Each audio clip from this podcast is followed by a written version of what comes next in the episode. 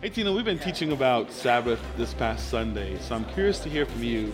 What does that mean to you, and how do you plan on living that out in your life? Well, I've decided after listening to you over the weeks uh, about cheating on God and worshiping Him and spending time doing and being with Him on a Sabbath, just taking a whole day for Him. I decided, like most women do, they get they prepare the night before for a date with someone.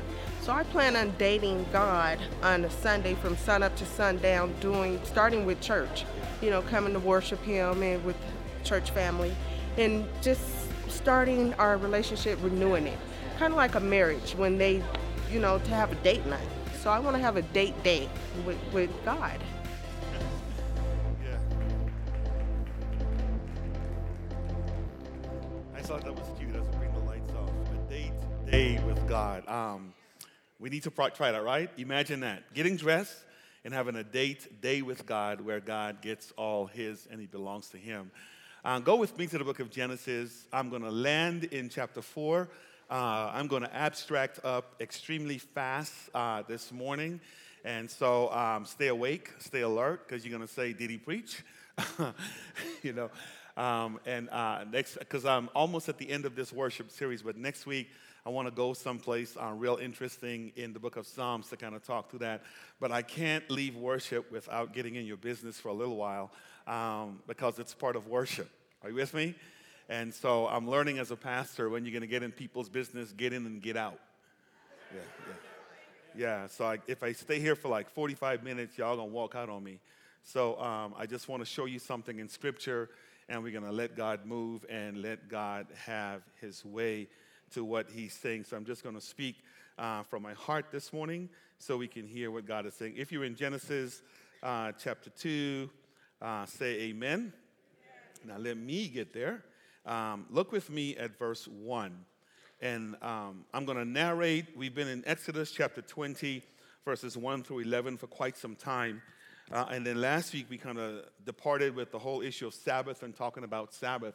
So I just want to pick up there and move to some, a, little passage in, in um, the fourth chapter of the book of Genesis that I want to talk about. Look with me at um, verse 1 of Genesis chapter 2. Say amen again. Let me know that you're there. Okay, now before I read, let me give you literary context. Here's what's happening. This is after God had created everything. So uh, in Genesis chapter 1, we see God in the beginning, He created the heaven and the earth and all that good stuff. He populated the earth, He created the animals, He created um, the, the divided water from the firmament, He did all that good, fancy stuff. Now, whether your theology calls for that being a literal seven days or years and years and years that equates to seven days, whatever your theological framework is, I'm cool with it um, because I serve a God that can use science as well. Uh, are you with me? Yeah, I, I, I mean, God's big enough to do that. You kind of get what I'm saying? So you resolve that yourself. But the point I want to get at today is that look at verse 1 of chapter 2. It says, Thus the heavens, and I'm from the ESV, and the um, earth were finished, and all the host of them. And on the seventh day, God finished his work that he had done. And he did what? He rested on what day? The seventh day from all the work that he had done. And verse 3 says, So God blessed the seventh day and made it holy because on it God rested from all the work that he had done in all creation. And then, so chapter 2 continues on, and let me just kind of narrate and walk you through this with God now explaining his introduction of man into the earth realm. It's not that he's just creating man, he has rested from all his creation, and he's now providing us a little bit of detail on what his creation was all about and how he did what he did. He's kind of going through that. But the key that I don't want you to miss is the whole fact that God now is resting on the seventh day and making it holy. So you go through the remainder of chapter 2, it talks about him creating man. Um, look, look at verse 15. It says he gave man a job. I like that. Whenever I go to Genesis, I can't help but overlook that. Hint, hint, hint, hint, hint, hint, man with a job. Um, uh, yeah. Ladies, y'all should have been saying, thank you, right? I mean, I, that was the time right there, you know. I mean, come on, y'all working because he ain't working, you know. It's a whole other subject. That's another story, another story. But verse 15, he says he took the man, put him in the garden, and he gave him a job, and God pays well if you understand, so on and so forth. And then after he got a job, uh, verse 24 um, on, he says, then the woman came on the scene.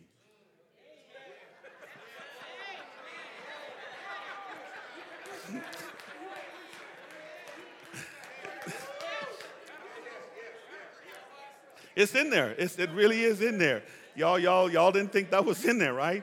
After he got the job, then he came on the scene, and verse 24, then the man with a job and a woman got married. Right. Yeah. And then 25 said, and they had good sex. That's 25. But that's after the job, the woman and the marriage, not before. Yeah. yeah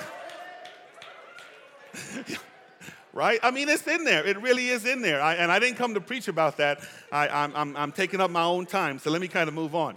And then um, he, here is something interesting that I'm going to come back to one day. One day I'm going to do this, okay?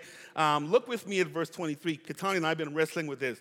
Then the man said, when God brought the woman, This is bone of my bone and flesh of my flesh. She shall be called what? Because she was what? And, and here's something interesting that I found out. Before chapter 3 happened, her name was woman. Yeah, that's real interesting. Don't do nothing with it. I'll tell you about it. Hang around for that series. Chapter 3, the Satan comes on the scene. He messes up people and all that good stuff. Um, and he's causing the woman to sin and all that good stuff, right? Then look at verse 8 of chapter 3. God shows up.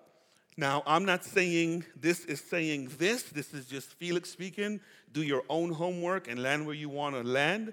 And look at what it says in verse 8. And they heard the sound of the Lord walking in the garden in the cool of the what?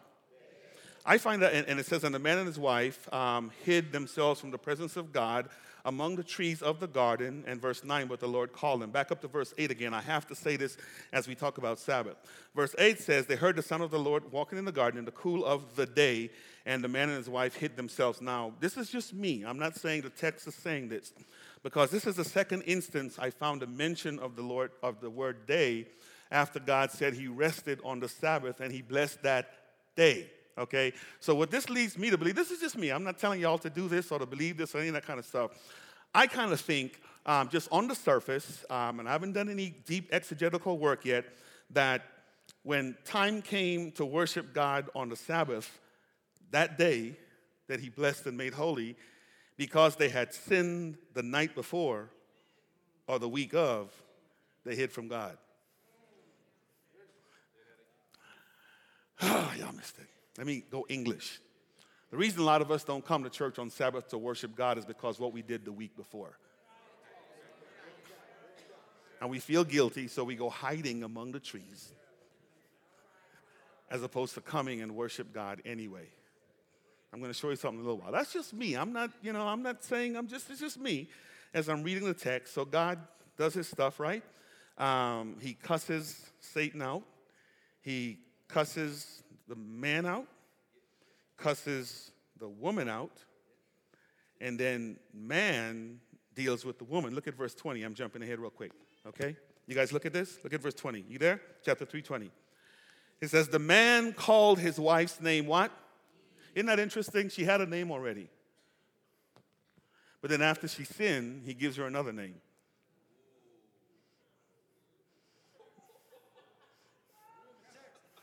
Notice the context in which I said that. God cusses the devil out. God cusses man out. He cusses the woman out.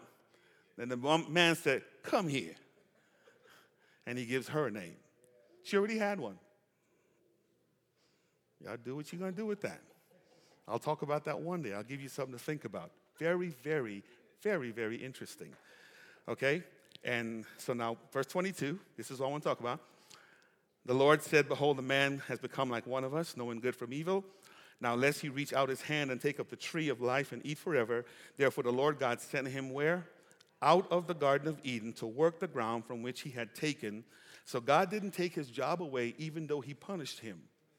Thank you. Okay. And he drove out the man from the east of the Garden of Eden, and he placed a cherub and a flaming sword that turned every way to guard the way of the tree of life. Okay? So now here's what I want y'all to see before I even read um, chapter 4.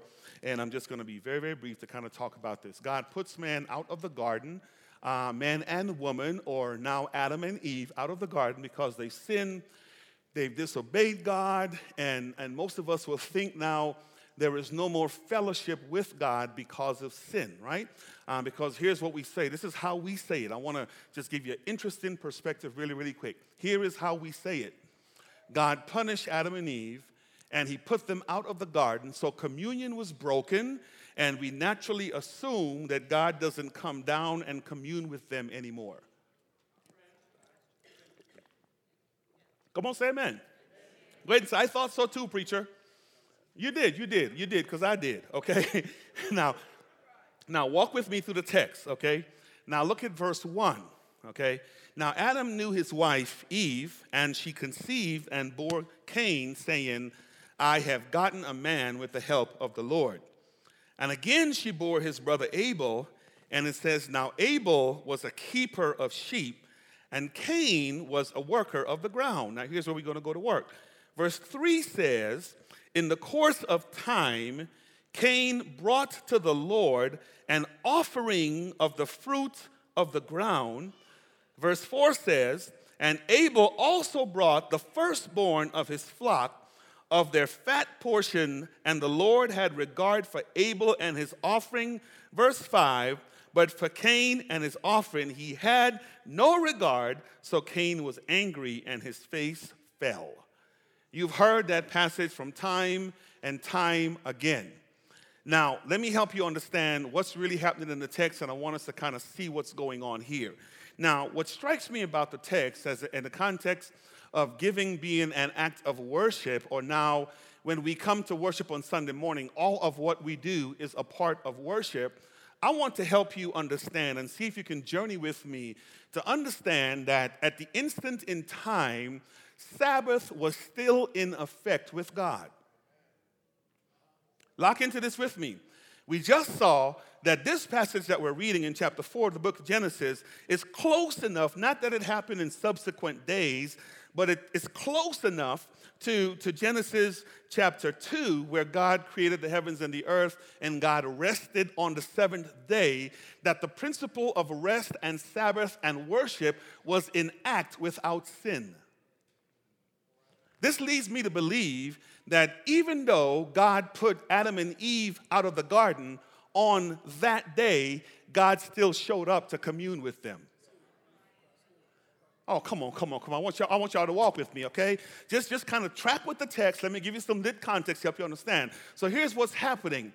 Because it was the cultural norm in Adam and Eve's life to set aside a day of worship, even though they worshiped every day, I am seeing, based on what they transferred to their children, you don't come to God without bringing something for God.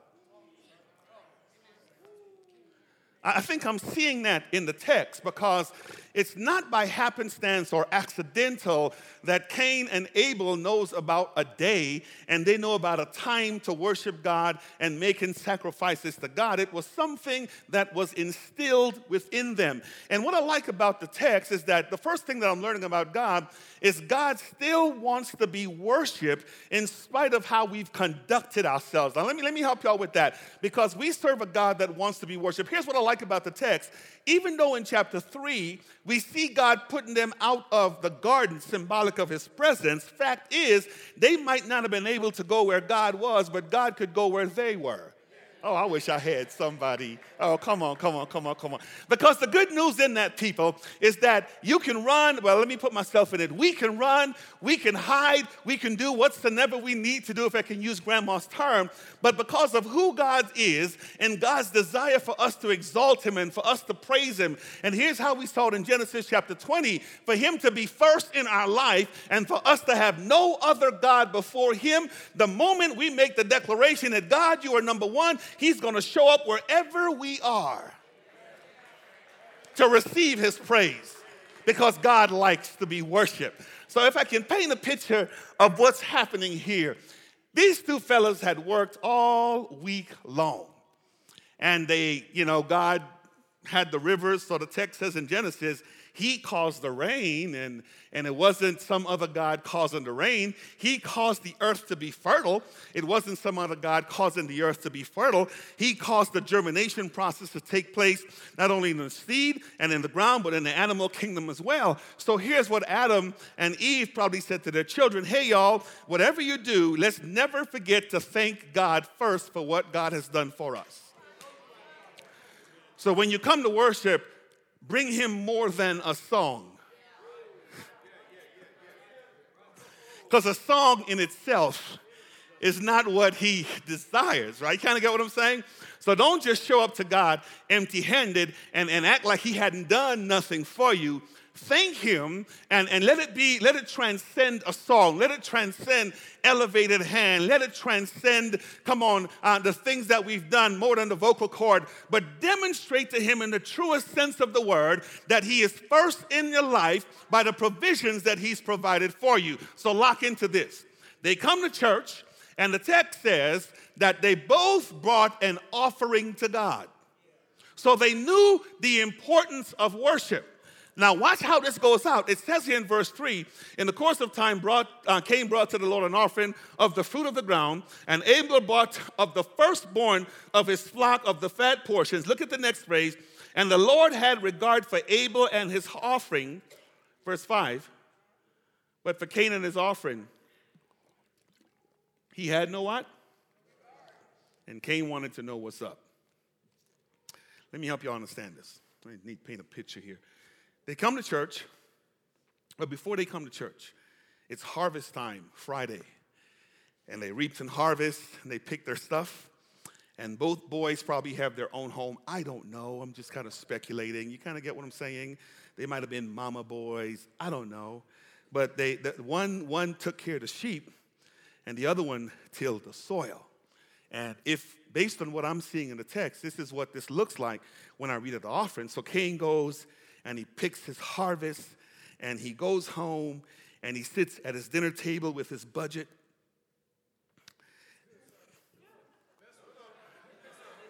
And he looks at the pile of grain and he looks at the budget and he says, They ain't got to pay the mortgage. And he takes that and he puts it over there for the mortgage. Got to make the car payment. Takes that, puts that over there for car payment. Got to pay cable.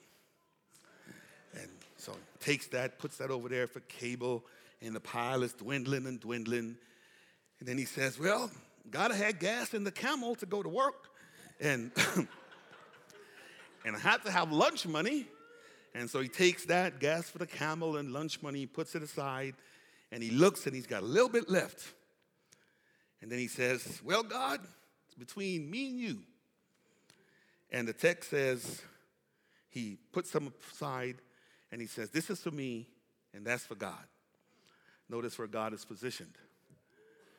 Abel, on the other hand, looks at his flocks and he says, I do know he owns the cattle on a thousand hills. And I do know that the earth is his and the fullness thereof. And Lord, I just thank you for enabling these sheep to produce. And I thank you for just blessing me with this job. And I thank you for how you just been hooking a brother up. And so he says, Let me see which one of y'all I'm gonna give to God first. And so he goes through, and it says he took the, the plumpest, the fattest, the juiciest one, and he sets it aside and said, This one belongs to God. Nobody mess with that one, that's God's. Okay, now let's handle the bill. So now he looks at the budget.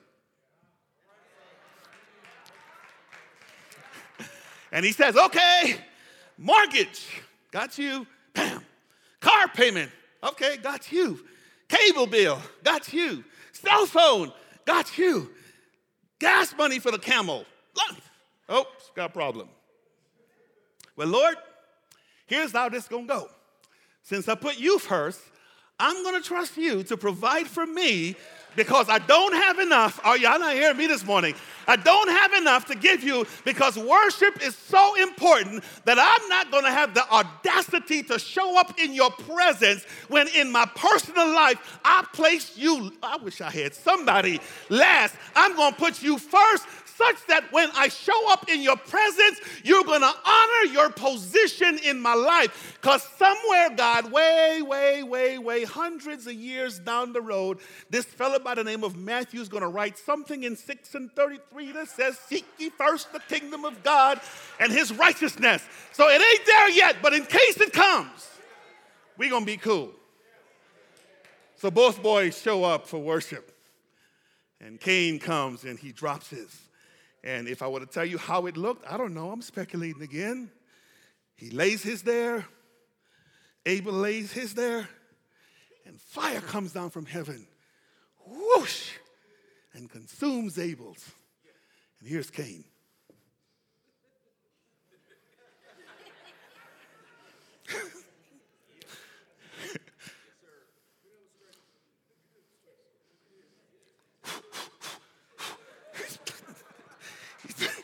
He's doing the survivor thing with the flint, trying to make it happen. And nothing happens, nothing happens, nothing happens. So he gets what we do in church ticked off because that person's blessed and I'm not. That person's bill is paid and mine isn't. That person is always provided for and I'm not. That person is living in the nice homes and driving nice cars and dressing well and I'm not and I'm stuck in an iniquitous cycle of poverty. And so, look at the text, five. But for Cain and his offering, he had no regard. So Cain was very angry, and his face what? Look at verse six, the solution. I'm almost done. The Lord said to Cain, Why are you angry? Why is your face fallen? Verse seven. I like the NIV here. It says, If you do what is right, will you not be accepted? But if you do not do well, sin is what? Crouching at your door. It desire it desires to have you, but you must master NIV's word or rule over it, ESV. So, Cain, this is real simple. I can help you out with this. Don't come to worship saying I'm first when at home, when nobody's not looking, I'm last. Because worship is not just a the day thing on Sunday, it's an everyday thing that you continue to do, such that when you come to the day, what you do on the day is a reflection of what you've been doing all week long. I wish I had somebody in here. You kind of get this. I want y'all to hear me say it because if you've been doing it this way all week long, don't come on the day and pray for me to fix it. No, no, no, no. I'm telling you, it's not something for me to fix, it's something for you to fix, and let me prove myself faithful in your life. So, Cain, let me tell you how to do this. Take that same budget you have with me on the bottom and just turn it upside down. Put me up top. And trust me, and then I will deal with the sin that's crouching at your door. A couple of things I'm learning about God. We can't deceive God in our worship. We can't, we can't, we can't, we can't. And I want to use that term worship because here's how the text says it. I think it's in Matthew chapter 6, around verses uh, 9 to 11 or something like that. It talks about lay not up for yourself treasures on earth where moth does corrupt and where thieves does break through and steal, because where your treasure is, there your what? Heart is also. So check this out, Cain. If I'm on the bottom of bottom of your budget, don't try to put your heart on the top.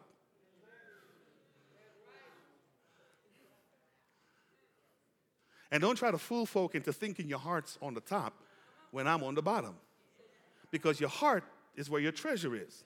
So if your house is on top, then the house has your heart.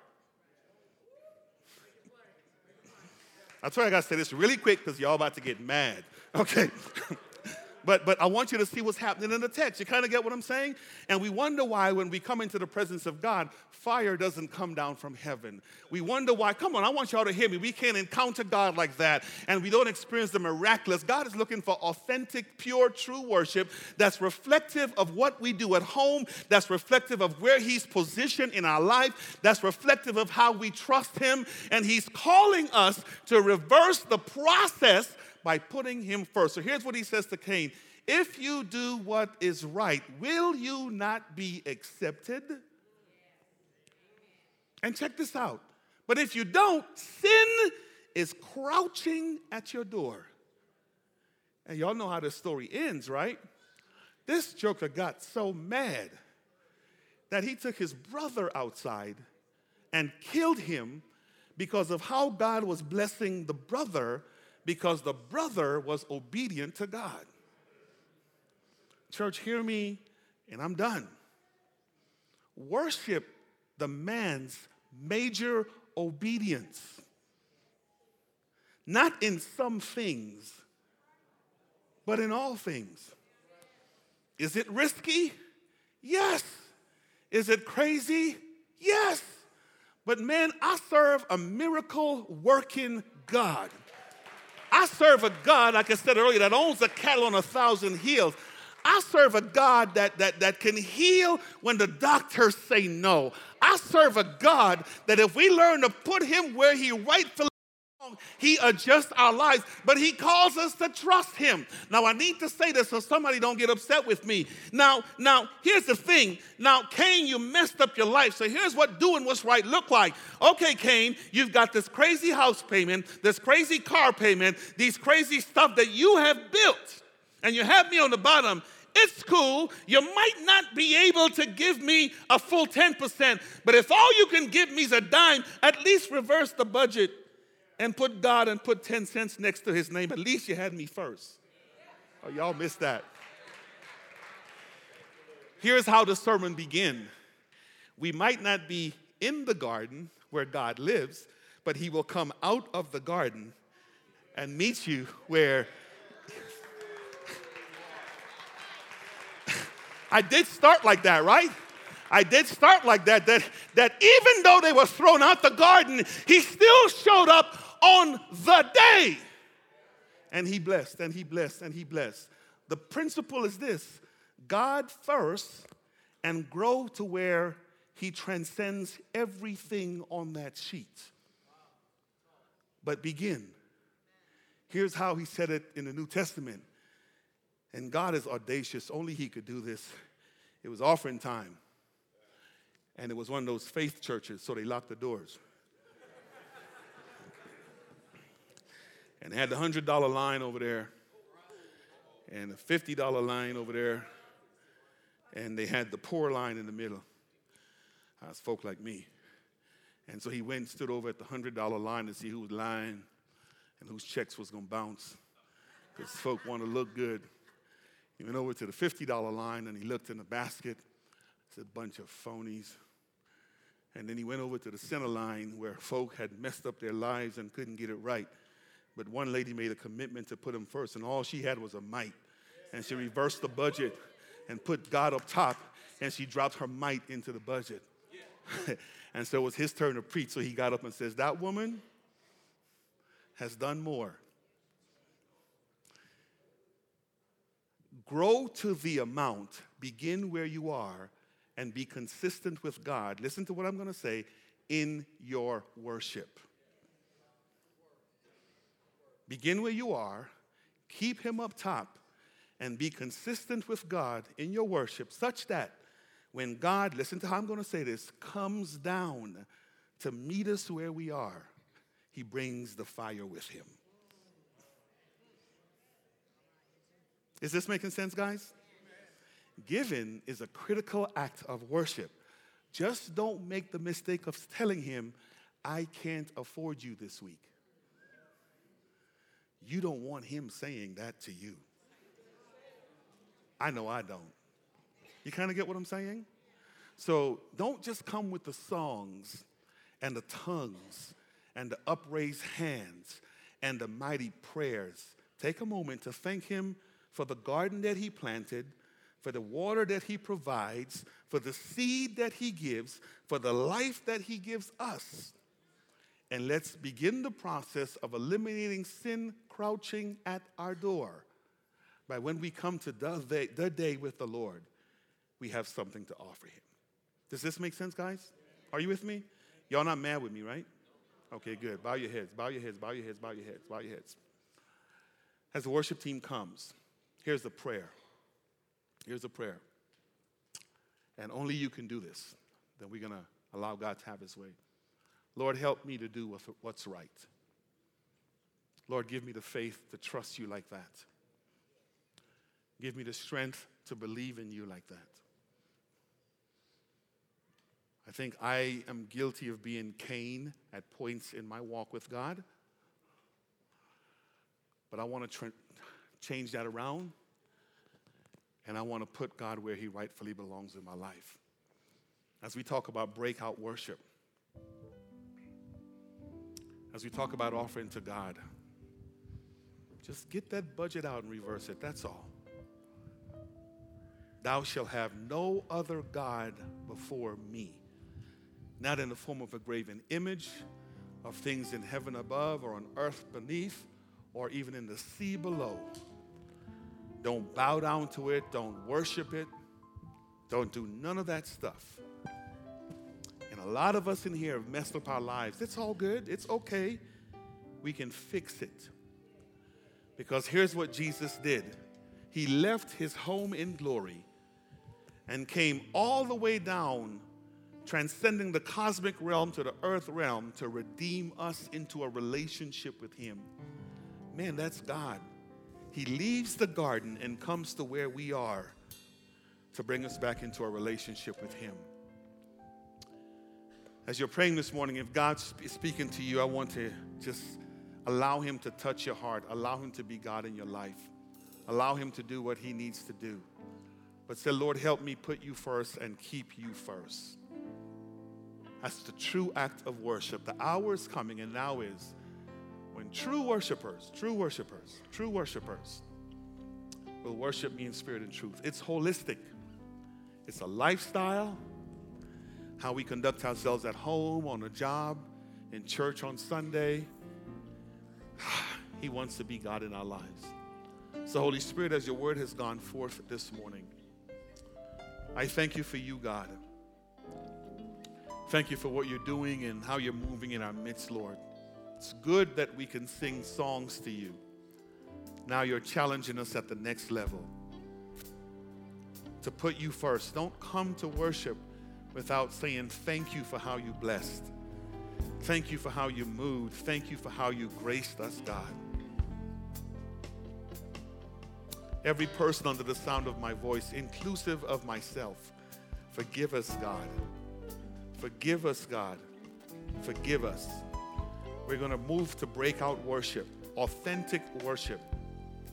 But we're not going to fool ourselves at home into thinking you are where you are not. Let's be honest with ourselves and to begin by us saying, Forgive us. So thank you, God. Move in our midst. In your name we pray and thank you. Amen. Amen.